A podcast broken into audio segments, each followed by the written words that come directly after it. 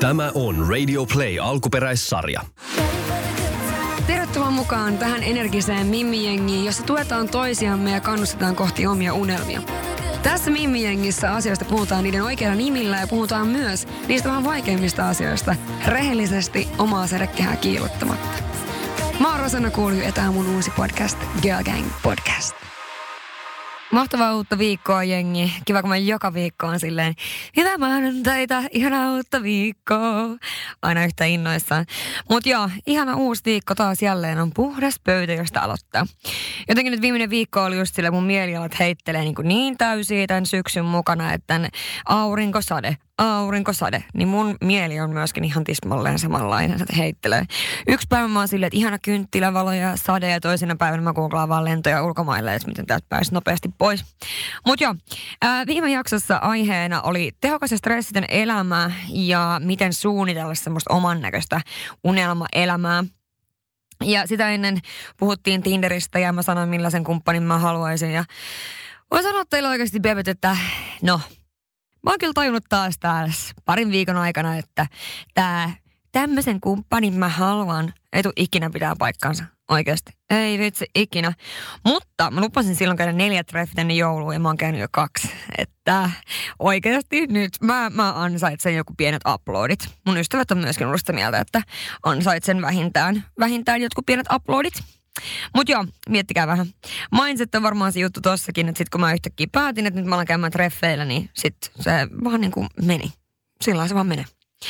Koska mä puhun kuitenkin aika paljon kaikesta vaaleanpunaisesta ja hattarasta ja, ja puhun äh, elämän kauniista asioista ja, ja unelmista ja kaikesta tällaisesta näin, niin mä haluan myöskin puhua vähän vakavammista asioista.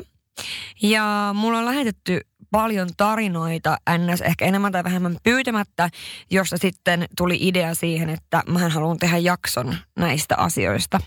Tässä jaksossa aiheena on tosiaan se ihana kamala rakkaus ja ehkä semmoinen niin rakkauden varjopuolet – haluan nostaa esille muutaman tarinan, joka on tullut teiltä naisilta. Ja mä haluan jakaa näitä, koska mä uskon, että vertaistuki on oikeasti kaikista tärkein asia silloin, kun se koko oma maailma romahtaa. Ja mä haluan myöskin tietysti vähän kertoa omia kokemuksia asiasta, ää, esimerkiksi siitä, kun mä olin aikoinaan huumoriippuvaisen läheinen. Tämä on Girl Gang Podcast. Are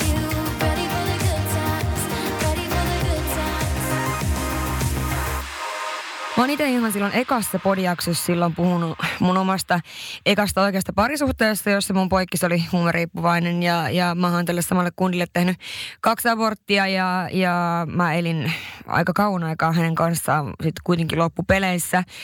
Ja mä muistan niin kuin näin tietenkin, että aikaa on mennyt, mutta mä muistan sen niin kirkkaasti, kuinka mä suojelin sitä kaikelta. Mä valehtelin sen puolesta. Mä tein kaikkea semmoista asiaa, mikä ei tavallaan ole mun arvojen, omien arvojen mukaista, vaan sen takia, että mä oikeasti rakastin toista niin paljon. Ja rakkaus antaa meidän tehdä oikeasti todella outoja asioita, jotka ei välttämättä aina ole niiden omien arvojen mukaisia. Ja mä ainakin siis silloin aikoinaan syytin kaikkia muita ennen kuin mä syytin sitä poikaa.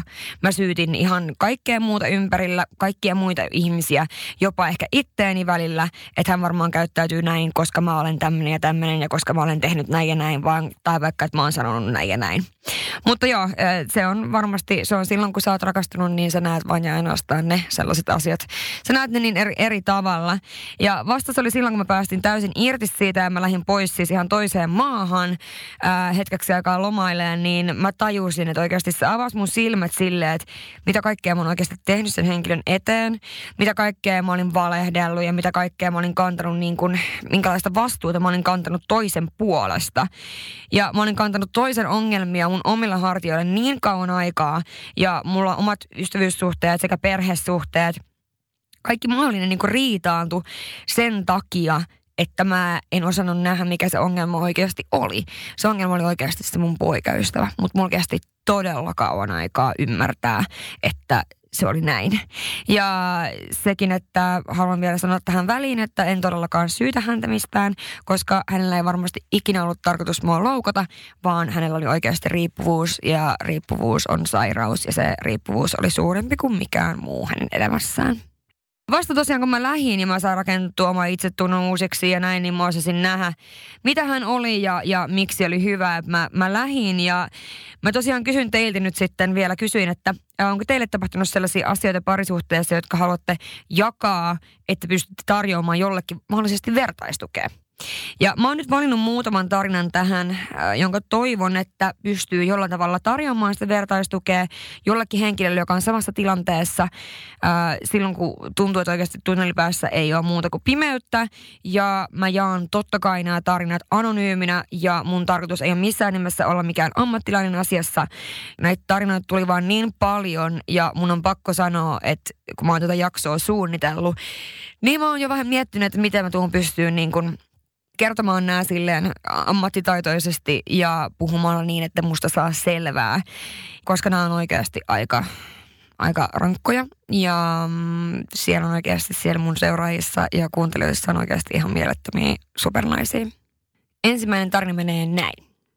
Ja tämä on siis suoraan tämän henkilön kirjoittama, en ole muuttanut tätä. Minä ja lasten isä oltiin kahdeksan vuotta yhdessä. Meillä on kolme yhteistä lasta ja viime vuonna heinäkuussa asiat muuttui kuin salama kirkkaalta taivalta. Mä elin vauvakuplaa, silloin nuorimmainen oli kolme kuukautta ja esikoinen oli juuri elokuussa menossa ensimmäiselle luokalle kouluun. Oli kuitenkin tiksifestivaalit ja mies halusi mennä. Sen ja illan jälkeen mikä ei ole ollut kyllä enää entisensä. Mä sain monen mutkan kautta ja selvittelyn jälkeen tietää, että lasteni isä ja oi kyllä mun paras ystävä 13 vuoden ajalta olivat salasuhteessa – se raukka ämmä oli tämän nuoremman kummitati, risteäisestä oli reilu kuukausi aikaa ainoastaan. Sain myöhemmin myös tietää, että aiemminkin, kun olin raskaana, oli nämä kaksi minulle tärkeintä ihmistä säätäneet jotain jo baarissa. Kaikki oli romaa ja likaista. En tiedä mitään kamalampaa kuin se, että kaksi sulle tärkeintä ihmistä pettää sun luottamuksen pahimmalla tavalla – Helppoa ei ole ollut, mutta on nyt myös ehkä onnellisin, mitä on ollut moneen vuoteen. Mä koen, että noiden ihmisten tuli vaan poistua mun elämästä ja näin piti tapahtua, jotta mä pystyn kasvamaan ihmisenä. Ja musta tuntuu, että mä oon löytänyt sen äitiyden alle jääneen itseni. Mä muutin pian lasten kanssa sitten uuteen kotiin, 7V, 5V ja 6 kuukauden lapsi ja minä. Me oltiin nyt keskenämme oma perhe. Lasten isä ja tämä nainen ostivat entisekseen omakotitalon ja ottivat koiran pennun. Siellä kaksi lasta sitten sillä lap- naisella. Mä olen hengissä ja järjessäni, mutta voimavarat on ollut ystävä ja perhe, hyvä terapeutti. Ei sitä äitinä voi luovuttaa tai seota. Lasten takia on vaan jaksettava. Tästä kaikesta oppineena osan tuntea kiitollisuutta isommin ja pienemmin asioista. En pidä mitään itsestäänselvyytenä. Mulle ystävät on niin isossa arvossa enemmän kuin ikinä. Tota, mun on pakko sanoa tähän tarinaan, että mulla on käytännössä vähän samantyyppinen tarina itselläni, eli silloin aikoinaan, kun kun mä tuota seurustelin tosiaan tämän kundin kanssa, jolla oli huumeongelma ja meillä oli muutenkin tosi myrskyisen suhde, niin äh, myöskin mulla oli siis, mulla on käynyt siis tämä sama juttu. Se Mimiken, joka oli niinku mun paras kaveri silloin ja joka oli seissyt mun rinnalla kaikki nämä kerrat, kun on tapahtunut jotain tai sen silloisen poikaystävän kanssa ja muuta, niin hän on kuunnellut mun itkut ja epätoivot, niin se oli mun selän takana sitten kuitenkin mun tärkeimmän ihmisen kanssa. Ja se, mitä mä sain tietää tämän, oli se, että se oli päivä mun synttäreiden jälkeen, kun mä menin sinne tämän pojan luokse. Ja siellä oli mun sombrero-hattu, mistä mä olin aivan varma, että mun kaverilla oli ollut se päässä siis viime yönä baarissa. Ja se oli yhtäkkiä siellä mun silloisen poikkiksen luona. Mä tajusin heti. Siis oikeasti siinä vaiheessa niin se intuitio oli niin niin vahva. Se, mitä mä olin vähän jotenkin, siinä on ollut jotain outoa siinä meidän välisessä energiassa. Ja mä tajusin sen tuona hetkenä, kun mä näin sen hatun siellä sen kundin luona. No se rikkoi mä oikeasti niin paljon, että mä lähdin Espanjaan moneksi kuukaudeksi ja, ja mä olin oikeasti niin riekalainen, mitä ihminen voi olla, koska tuommoinen petos niin kuin kahdelta sun tärkeimmältä ihmiseltä, niin oikeasti se on kyllä niin kuin jotain aivan niin hirveitä paskaa kuin olla ja voi. Ja mäkin oikeasti kiitos luoja Joni, jonka mä tapasin, kun mä tulin leville. Ää, se sai mua uskomaan oikeasti taas rakkauteen ja hyvyyteen. Ja me ollaan Jonin kanssa edelleen siis todella hyvissä väleissä ja mä en oikeasti tiedä, että missä mä olisin ilman sitä. Kyllä on vaan kokemuksia, jotka on niin kuin kasvattaa sit sillä että huh, huh mutta ihan siis järkyttävä story. Seuraava tarina menee näin. Äh, semmoinen mus- asia kuin mustasukkaisuus ja narsismi. Monesti puhutaan, että mun eksä oli narsisti, jne, mutta harva oikeasti tietää, että hän oli narsisti sekopää. Mulle kävi näin. Mä olin nuori, 20-22-vuotias, tosi epävarma. Mä hain usein miehen hyväksyntää. En sitä silloin tajunnut kylläkään, että mä haen hyväksyntää. Ja mä en oikeastaan osannut olla yksin. Mä koin olevani huono ja ruma, jos lähdin esim. baarista yksin kotiin, eikä kukaan tullut iskemään. Näin jälkeenpäin tajuan sen johtuneen epänormaalista isäsuhteestani. No, tämmöinen ihminen menee aivan sekaisin onnesta, kun joku nostaa sut jumalattareksi, palvoo sun jokaista askelta, kehuu sut maasta taivaaseen, ostaa lahjoja, jne. Sä koet sen suurimpana rakkauden osoituksena ikinä. Ja sä luulet, että se on rakkautta. Se ihminen saa sut ihan koukkuun ja uskomaan kaiken, mitä se sanoo. Kunnes alkaa mustasukkaisuus, johon kuuluu seuraamista, erilaisia seurantaohjelmia sun puhelimessa, näkee kuka sulle soittaa ja kelle sä soitat, hakkeroitu Facebook ja Instagram, sun viestit luetaan ja jos oot ulkona, niin oot pettäjä, soittaja tulee missä olet ja kenenkä kanssa. Sua tullaan tarkastamaan tai joku kaveri laitetaan katsomaan, puhutko totta. Homma menee aivan sairaaksi. Lopulta mua ei edes kiinnostanut mennä enää mihinkään, koska en jaksanut sitä sotkua ja showta, mitä siitä aina seurasi. Kun mä puhuin erosta, niin alkoi mollaaminen. Kuka sut muka ottais? Mä oon ainoa, joka sut huoli. Ei kukaan muu jaksa sua katsoa yhtään. Sun kaveritkin puhuu susta näin ja ajattelee sitä ja tätä ja tuota. Samalla taas mielu, mies luuhaa menemään missä lie ja tulee vasta aamulla kotiin. Jossain kädessä näkyy Fritsu, ei, ei, ei, ei, kaveri nipisti, eihän mä ikinä pettäis sua. Joka viikonloppu hirveät riidat ja taas sovitaan ja taas yritetään. Tätä jatkuu ja jatkuu, kunnes syntyy lapsi, maailman ihanin poika, joka herättää mut siihen, että mitä vittua mä teen tällaisessa suhteessa. Oikeasti kun mä haluan tommosen ihmisen mun lapsen lähelle, haluanko, että lapsi saa tällaisen kuvan parisuhteesta? Olenko mä onnellinen? Jos mä en ole onnellinen, niin onko mun lapsi onnellinen? Hälytyskellot soi, kun riidellään ja mulla on lapsi sylissä ja heittää meitä, tava- meitä tavaroilla ja kaadun sängylle lapsen kanssa suojaan. Silloin mä päätin, että nyt mä lähden. Mua voi vielä kohdella kuin paskaa, mutta mun lastani ei. Ja niin mä lähdin salaa, koska mua ei olisi ikinä päästetty muuten. Otin mukaan mitä pystyin ja menin 300, 350 kilometrin päähän. Tapahtui se, mitä ex olisi ikinä uskonut, että joku voi hänet, maailman ihanimman ihmisen, jättää. Se oli elämäni paras päätös, vaikka tuostakin alkoi aivan hirveä vaihe elämässä, riitoineen ja oikeudenkäyntineen. Pointtina se, että pitää herätä todella aikaisessa vaiheessa siihen, että jos ihminen vaikuttaa liian hyvältä ollakseen totta, niin usko siihen. Usko siihen intuitioon, mikä sulla tulee ihmisestä. Se pienikin epäilys on oikeassa. Tiettyihin asioihin pitää vetää raja ja tajuta oma arvonsa. Mustasukkaisuus on sairaus ja narsismi vielä enemmän. Siis mä jotenkin teitä tiedä paljon, mä oikeasti joudun vähän keräilemään itseäni, että mä pystyn, pystyn kertomaan näitä tarinoita, mutta siis aivan niin kuin, nämä on oikeasti aivan, aivan hirveitä ja mun mielestä nämä naiset, jotka on oikeasti laittanut nämä tarinat mulle, on ihan siis hullun rohkeita. Ei niin kuin siitä ei pääse yli eikä ympäri. Kolmas story menee näin. Puolitoista vuotta sitten aloitin uudella työpaikalla, jossa tutustuin uuteen varsin charmikkaaseen ja komeaan mieheen. Meidän juttu alkoi tosi nopeasti luistamaan ja viikon tuntumisen jälkeen hän py- py- pyysi minua tyttöystäväkseen. Yhdeksän päivän tuntumisen jälkeen hän sanoi, minä rakastan sinua ensimmäistä kertaa. Mä olin maailman onnellisin nainen. Miten ikinä tapasin mun sielunkumppanin näin nopeasti ja miten tajusin sen heti. Asuttiin heti seurustelun alettua hetken eri kaupungeissa, etäsuhteessa, mutta joka aamu mä sain hyvää huomenta rakas viestin ja joka ilta kauniita unia kulta. Siinä välissä monen monta puhelua ja tekstiviestiä. Lopulta sitten parin kuukauden seurustelun jälkeen muutettiin yhteen. Hän osti minulle koiranpennun heti muuton jälkeen, teki aamupalaa sänkyyn, oli kerta kaikkiaan vaan maailman täydellisin mies. Kunnes kaikki alkoi menemään päin helvettiä kirjaimellisesti – Mikään mitä mä tein ei ollut tarpeeksi hyvä. Mua piiloteltiin ja salailtiin, käskettiin lähteä pois kotoa perheisyyden takia, tuntemattomien tyttöjen viestejä tuli, puheluita, kommentteja sosiaalisessa mediassa, rahan kinumista eikä mitään tietoa, mihin kyseinen raha on mennyt. Uusia iPhoneja, Apple Watcheja ja hullut exet laittoi mulle uhkailuviestejä.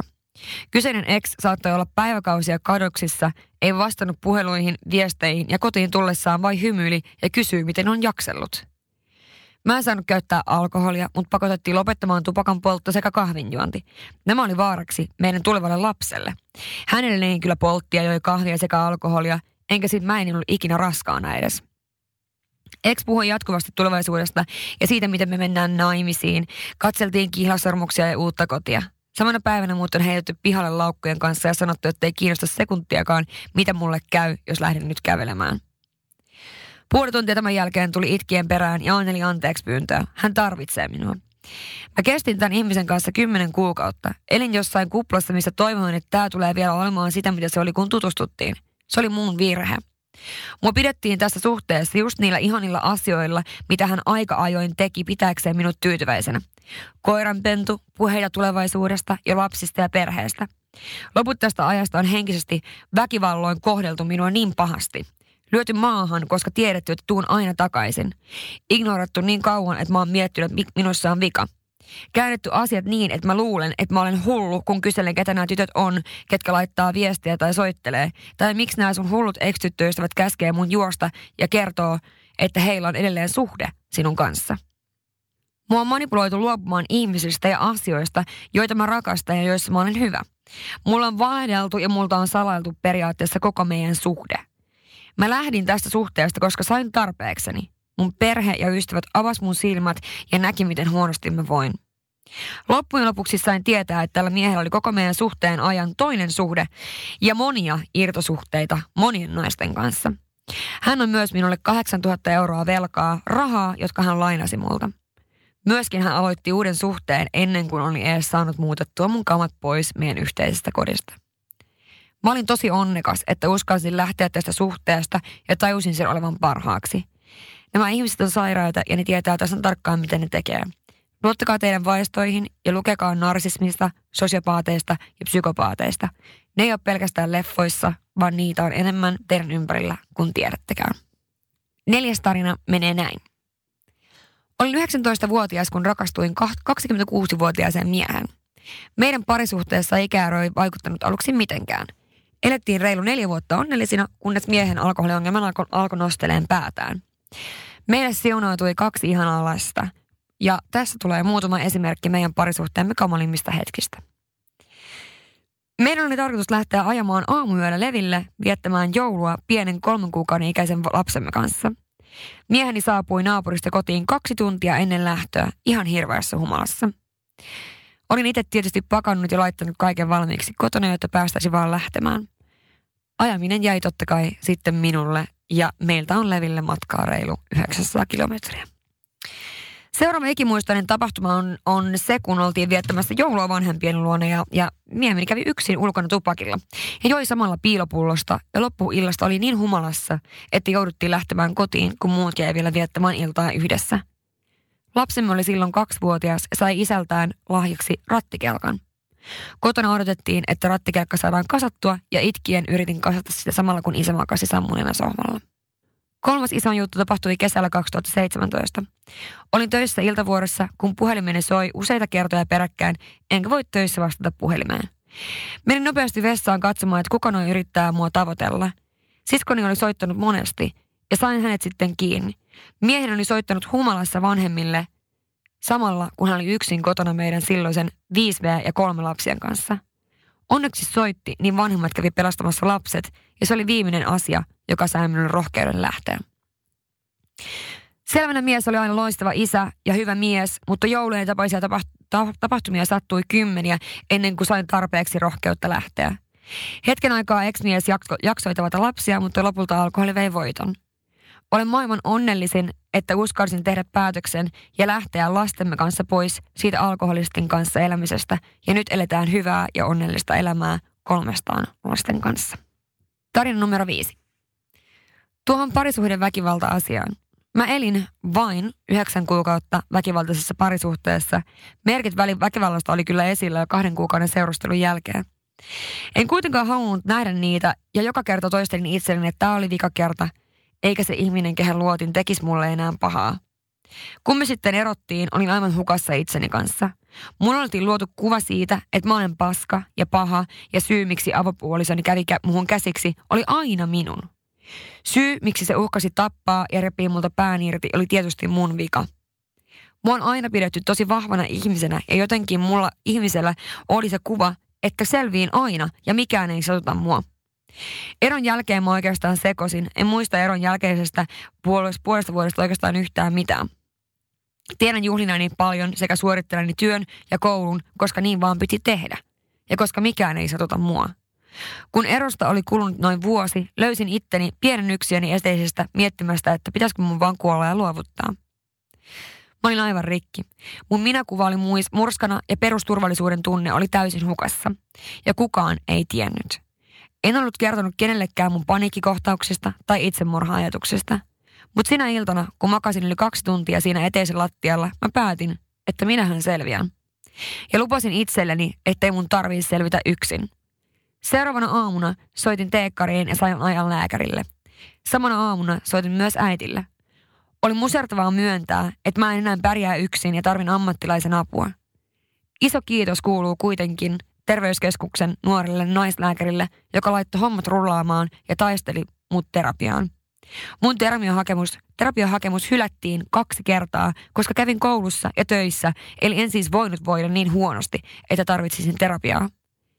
Tämä lääkäri sai mut kuitenkin puhuttua sinne arvioon ja siitä alkoi mun terapiakäynnit, jotka on kestänyt melkein puoli vuotta. Söin myös lääkkeitä, joka akuutissa vaiheessa mielialaa saatiin tasantumaan sekä unin, uni turvattua. En enää syö lääkkeitä. Ison kiitos kuuluu tosiaan mun terapeutille siitä sekä nykyiselle avopuolisonnelleni, joka on opettanut, että se ei ole minun syytä, että minua pahoinpideltiin sekä henkisesti että fyysisesti. Olen saanut kokea, millainen tasapainoinen ja hyvä parisuhde on. Emme vieläkään ole terve tai ehjä, ne henkiset arvet kulkee mukana ja ne myös edelleen vaikuttaa muhun ja mun käytökseen. Mutta joka päivä mä oon vähän vahvempi ja varmempi itsestäni – ja on päiviä, kun vihan itseni ja syytän itseäni siitä kaikesta, mitä hänen kanssaan tapahtui. Mutta onneksi on mun nykyinen aviopuoliso ja on hyvin ymmärtäväinen mua kohtaan ja hänen kanssaan mun on hyvä olla. Pitkästä aikaa mä uskallan olla onnellinen ja luottaa siihen, että elämä jatkuu.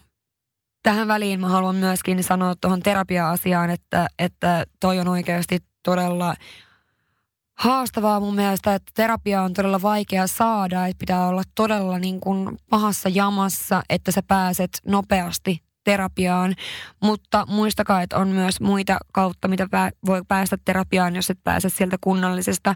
On olemassa sellaisia yhdistyksiä, jotka auttaa nimenomaan tämmöisissä elämänkriiseissä. Ja kuudes tarina on menettämisestä. Monella on menettämisen pelko rakkaudessa, joka on luonnollista – niin minullakin oli ja on. Sitä kun on sen ihmisen kanssa, jota rakastaa, niin eihän sitä halua menettää. Kun pahin pelko kuitenkin toteutuu, niin sitä ajattelee, että siitä pystyy ikinä selviämään. Pystyy, siitä pystyy. Minulle on sanottu, että suru on rakkautta sen raaimmassa muodossa, ja voin allekirjoittaa tämän. Kun rakastaa niin valtavasti ihmistä, jota ei voi ikinä enää nähdä, jolle ei voi laittaa viestiä, jolta ei voi kysyä neuvoa, ja jonka kanssa ei voi selvitellä asioita, jotka jäi kesken, se on äärettömän raastavaa, mutta siitä kyllä selviää. Rakkaus ei häviä, parisuhde ei lopu ja se antaa voimia jatkaa eteenpäin. Kuolemankin jälkeen saa nauttia sitä rakkaasta, pitää lähellä ja muistella. Nyt olen jo uudessa parisuhteessa, eli minulla on käytännössä kaksi parisuhdetta. Monen on vaikea tätä ymmärtää. Ymmärtää se, että parisuhde kuoleen kanssa loppuu minun kuolemaan. Ei ole ollut helppoa kahden miehen kanssa, mutta toisaalta Minulla on tuplamäärä rakkautta. Kivinen on ollut tie ja tulee olemaan, mutta tie on ollut kaiken tämän arvoista. Olen kasvanut ihmisenä ja olen saanut kaiken tämän, mitä minulla on. Olen saanut kasvaa rakkaudessa ja myös siinä rakkaudessa, mitä enem, ensimmäinen mieheni minulle antoi. Onhan se niin surkuhupaisaa, että olen joutunut luopumaan siitä elämän tärkeimmästä, jotta olen saanut tämän elämäni tärkeimmän ja edelleen käsittelen tätä asiaa. Kuolema opetti minulle arvostamaan sitä, mitä minulla on, ja rakkaus elossa olevaan mieheen tuntuu niin hyvältä, kun tiedostaa koko ajan sen, että toinen voi kuolla.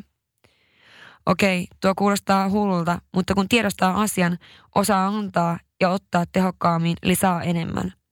Halusin kertoa tämän, että ihmiset tietäisivät, että kuolema ei ole elämän loppu, että rakkaan kuolema on yhtä tuskaa, mutta siitä selviää, koska on pakko selvitä. Kuolema avaa myös uuden elämän, avaa enemmän ovia kuin sulkee. Ihminen kuolee lopulta vasta siten, kun kukaan ei häntä enää muista. Parisuhde kuolee vasta sitten, kun itse ei enää muista, rakasta tai itse kuolee. Rakkaus pysyy ja on, sitä kannattaa vaalia. Mun tämä tarina on tosi niin kuin erikoinen ja kertoo varmasti paljon siitä, mitä moni, monilla meillä on varmasti suurimpana pelkona se, että menettää jonkun, ketä rakastaa. Ja mun mielestä tämä on jotenkin tosi ihanasti kerrottu, tämä tarina. Ja tässä on varmasti paljon paljon asiaa. Ja tästä alkaa seitsemäs ja viimeinen story. Haluaisin jakaa oman tarinani rohkaisuksi sellaiselle henkilölle, joka miettii parhaillaan, että uskaltaako tehdä oman ratkaisunsa lähteä suhteesta. Kun joitakin vuosia sitten erosin ex-miehestäni, oli yllätys useille valtava. Päällepäin kaikki näytti olevan todella hyvin ja kulissit olivat kunnossa. Toisaalta omalle lähipiirilleni, niille, jotka näkivät lähelle, päätökseni oli helpotus. Ero oltiin tehty pitkään, mutta kynnys lähteä arjessa niin helposta ja näennäisesti toimivasta ei ollut helppoa. Omiin elämänarvoihini ei kuulu luovuttaa, ja se mikä on rikki, se korjataan, eikä sitä heitä pois. Olin liian lähellä nähdäkseni totuuden. Toisen lupaukset tehdä muutosta olivat näennäisiä, en nähnyt niiden läpi. Olin yksinäinen ja tunsin hukkuvani. Tunnetasolla mitään läheisyyttä ei ollut ja yrittäessäni selvittää välejämme olleita haasteita sain vain kasan syytöksiä siitä, miksi minun takiani läheisyyttä ei ollut. Jälkikäteen on tajunnut katselleeni henkistä väkivaltaa pidemmän aikaa. Myös ihmis, ihmissuhdealan ammattilaisena olin täysin kykenemätön tunnistamaan henkistä väkivaltaa, kun se osui omalle kohdalle. Lähellä et näe. Mutta ympärilläni lähemmäiset näkivät muutoksen minussa ja olivat hu- huolissaan. Meni vielä pitkään, että raja tuli vastaan ja tein ratkaisuni. Tällöin toinen ei olisi vieläkään ollut valmis päästämään irti, vaikka hänen puheita kuunnellessa kaikki olivat varmaan ihmetelleet, että miksi hän edes oli kanssani. Viimeiseen asti sain kuulla, että en hän edes pärjäisi ilman häntä. Olenhan sitä tätä ja tuota. Lopulta löysin kuitenkin jostain oman sisäisen voimani, jonka olin matkalla vaan hukannut. Lähdin ja päätin, että pärjään. Ei mennyt kauaakaan, kun elämä toi kohdallin aivan toisenlaisen ihmisen.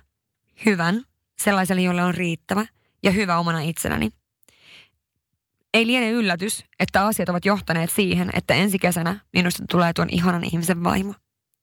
En kanna kaunaa Excelin ja olen käsitellyt asiat. Tärkeintä, että lopulta... Oh, nyt kun tämä tulee. Tärkeintä, että löysin lopultani oman vahvuuteni. Se, miksi haluan jakaa tämän tarinan on, että jos joku miettii omaa ratkaisuaan ja tunnistaa itsensä, toivon, että tarinani antaa voimaa. Päivä suhteessa, jossa et voi hyvin, on yksi päivä liikaa. Se on päivä uuden emmäsi esteenä. Kun teet ratkaisun, avaat samalla oven ja mahdollisuuden jollakin aidommalle tulla elämääsi. Siis, hoho, mitä tarinoita ja tota, näähän on todella laidasta laitaan. Ja kuten sanoin, viestejä tuli tosi paljon, mutta mä yritin valita sieltä mahdollisimman niin kuin erilaisia tarinoita. Ja koska mä en tosiaan ole mikään tämän alan ammattilainen tai mitään, niin mä olen ihan googlannut, että mistä esimerkiksi voi hakea apua tämmöiseen. Ja Googlehan on kaveri muutenkin, että sieltähän löytyy tosi paljon, paljon tota infoa esimerkiksi, jos, jos sä tarvit jonkun tietynlaista apua. Mutta jos sä oot kriisitilanteessa, että se on esimerkiksi se rankka ero tai puolison poismeno tai se, että sä seurustelet tai olet naimisissa narsistin kanssa tai sä koet henkistä tai fyysistä väkivaltaa, niin oikeasti hae apua se avun hakeminen on oikeasti ensimmäinen asia, mitä sun pitää tehdä, koska silloin sä pääset eteenpäin.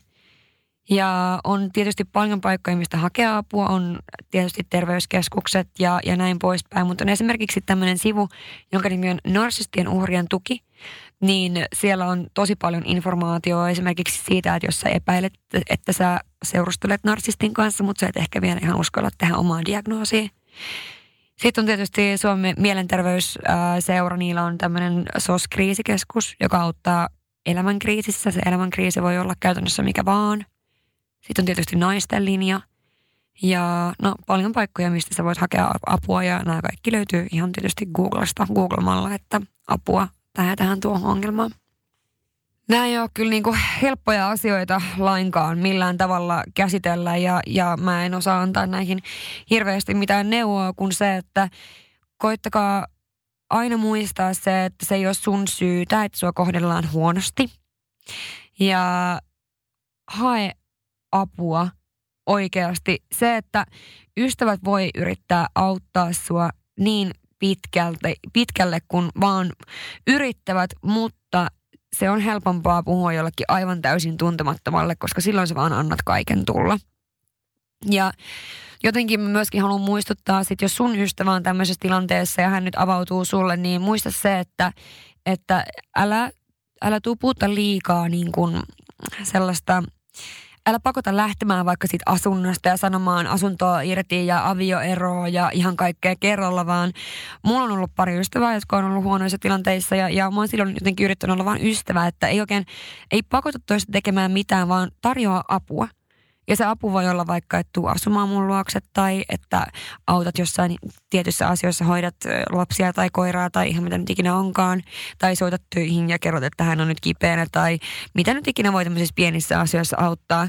Ja anna sen ystävän itse käsitellä asioita ensin ja sitten olet vaikka pikkuhiljaa vaan vasta niin kuin omaan tahtiin vähän ehdottelemaan, että hei, pitäisikö meidän nyt alkaa katsoa sulle asuntoa ja pitäisikö me nyt alkaa katsomaan, että, että ostetaanko me sulle oma auto tai ymmärrätkö tämmöisiä niin kuin käytännön asioita.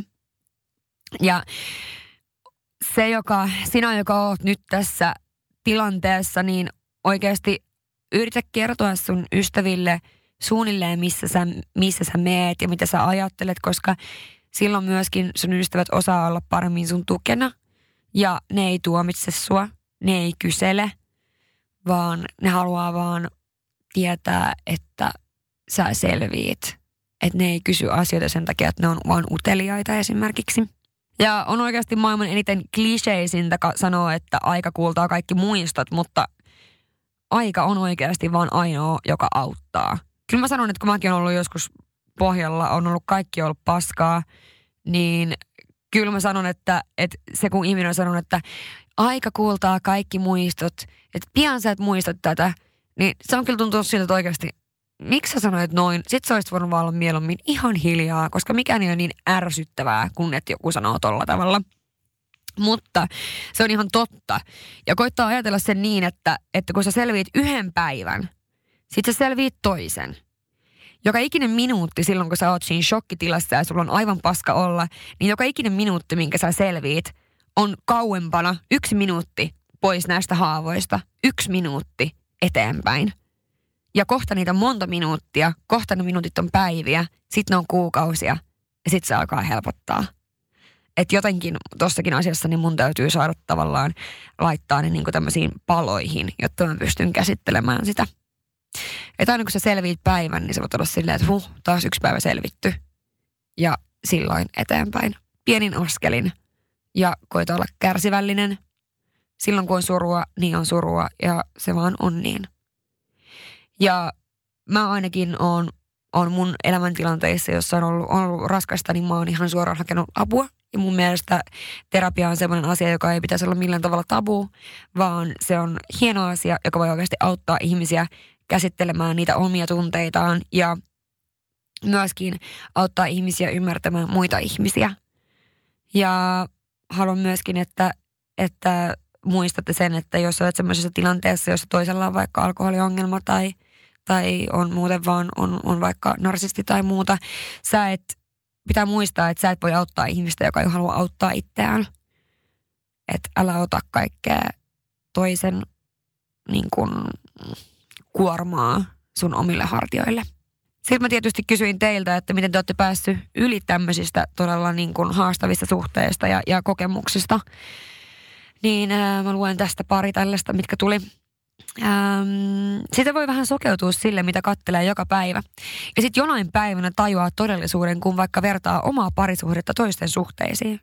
Ja sen jälkeen tajuaa lähteä pois siitä suhteesta – Itellä oli tosi narsistinen poikaystävä, joka sai kaikki ongelmat aina mun syyksi. Ja kun on kiltti ja sinisilmäinen, niin on aika helposti myös vedetettävissä.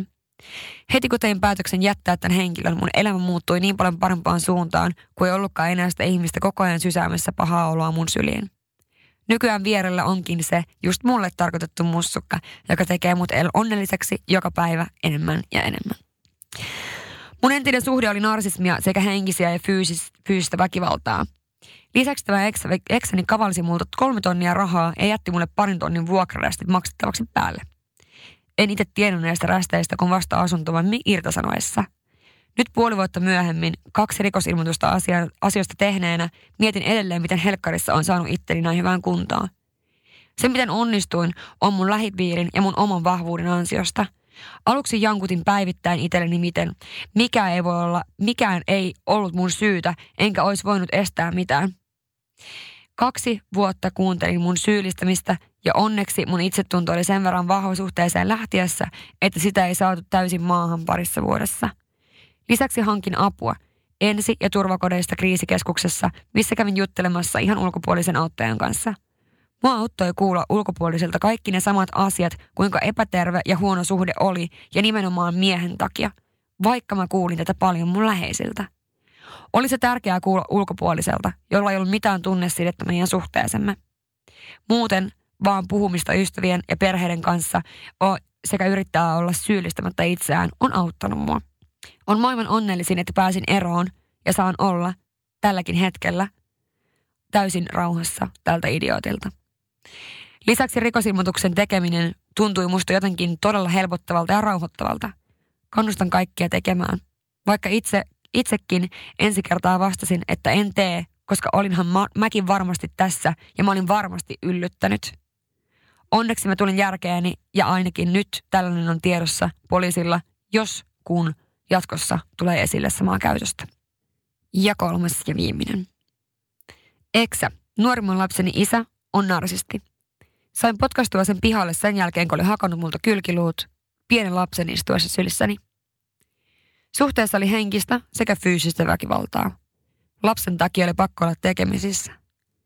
Jouduin traumaterapiassa opettelemaan, miten pidän rajat, miten minua oikein saa kohdella. Eksä oli saanut vietyä suhteen aikana kaiken mun vahvuuden. Takana on lukuisia oikeudenkäyntejä ja lisää tulossa. Tämä on suoranaista helvettiä.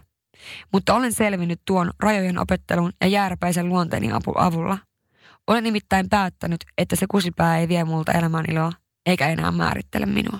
Sitten tuli tietysti just teidän vinkit tähän kanssa, että terapia, oma aika, läheiset, puhuminen, psykoterapia ja vertaistukiryhmät. Mä toivon oikeasti sydämeni pohjasta, että tämä jakso ehkä auttoi jotain naista siellä, joka kuuntelee tätä jaksoa ja jonka piti kuulla nämä asiat ehkä just nyt. Ja muista, että sulla on yksi elämä ja sä päätät, minkälainen siitä tulee. Sä pystyt kyllä ihan mihinkä vaan, jos sä vaan uskot siihen. Ja kaikista tärkein muista, että sä et ole yksin. Sä et ole yksin. Kiitos ihan miljoonasti, että kuuntelit tämän jakson. Ja tätä jaksoa, jos jotain, niin mä toivoisin, että pystytte jakamaan teidän storeissa ja muualla, koska nyt ollaan kuitenkin semmoisen aika aran aiheen tiimoilla, joka tavallaan varmasti koskettaa hyvin monia enemmän kuin mitä me luullaan. Ja mun mielestä jokainen nainen, joka on tässä tilanteessa, tarvii ehkä kuulla nämä tarinat ja mahdollisesti sitten uskaltaa ottaa askeleen eteenpäin. Kiitos paljon ja ensi viikolla uudestaan. Moikka!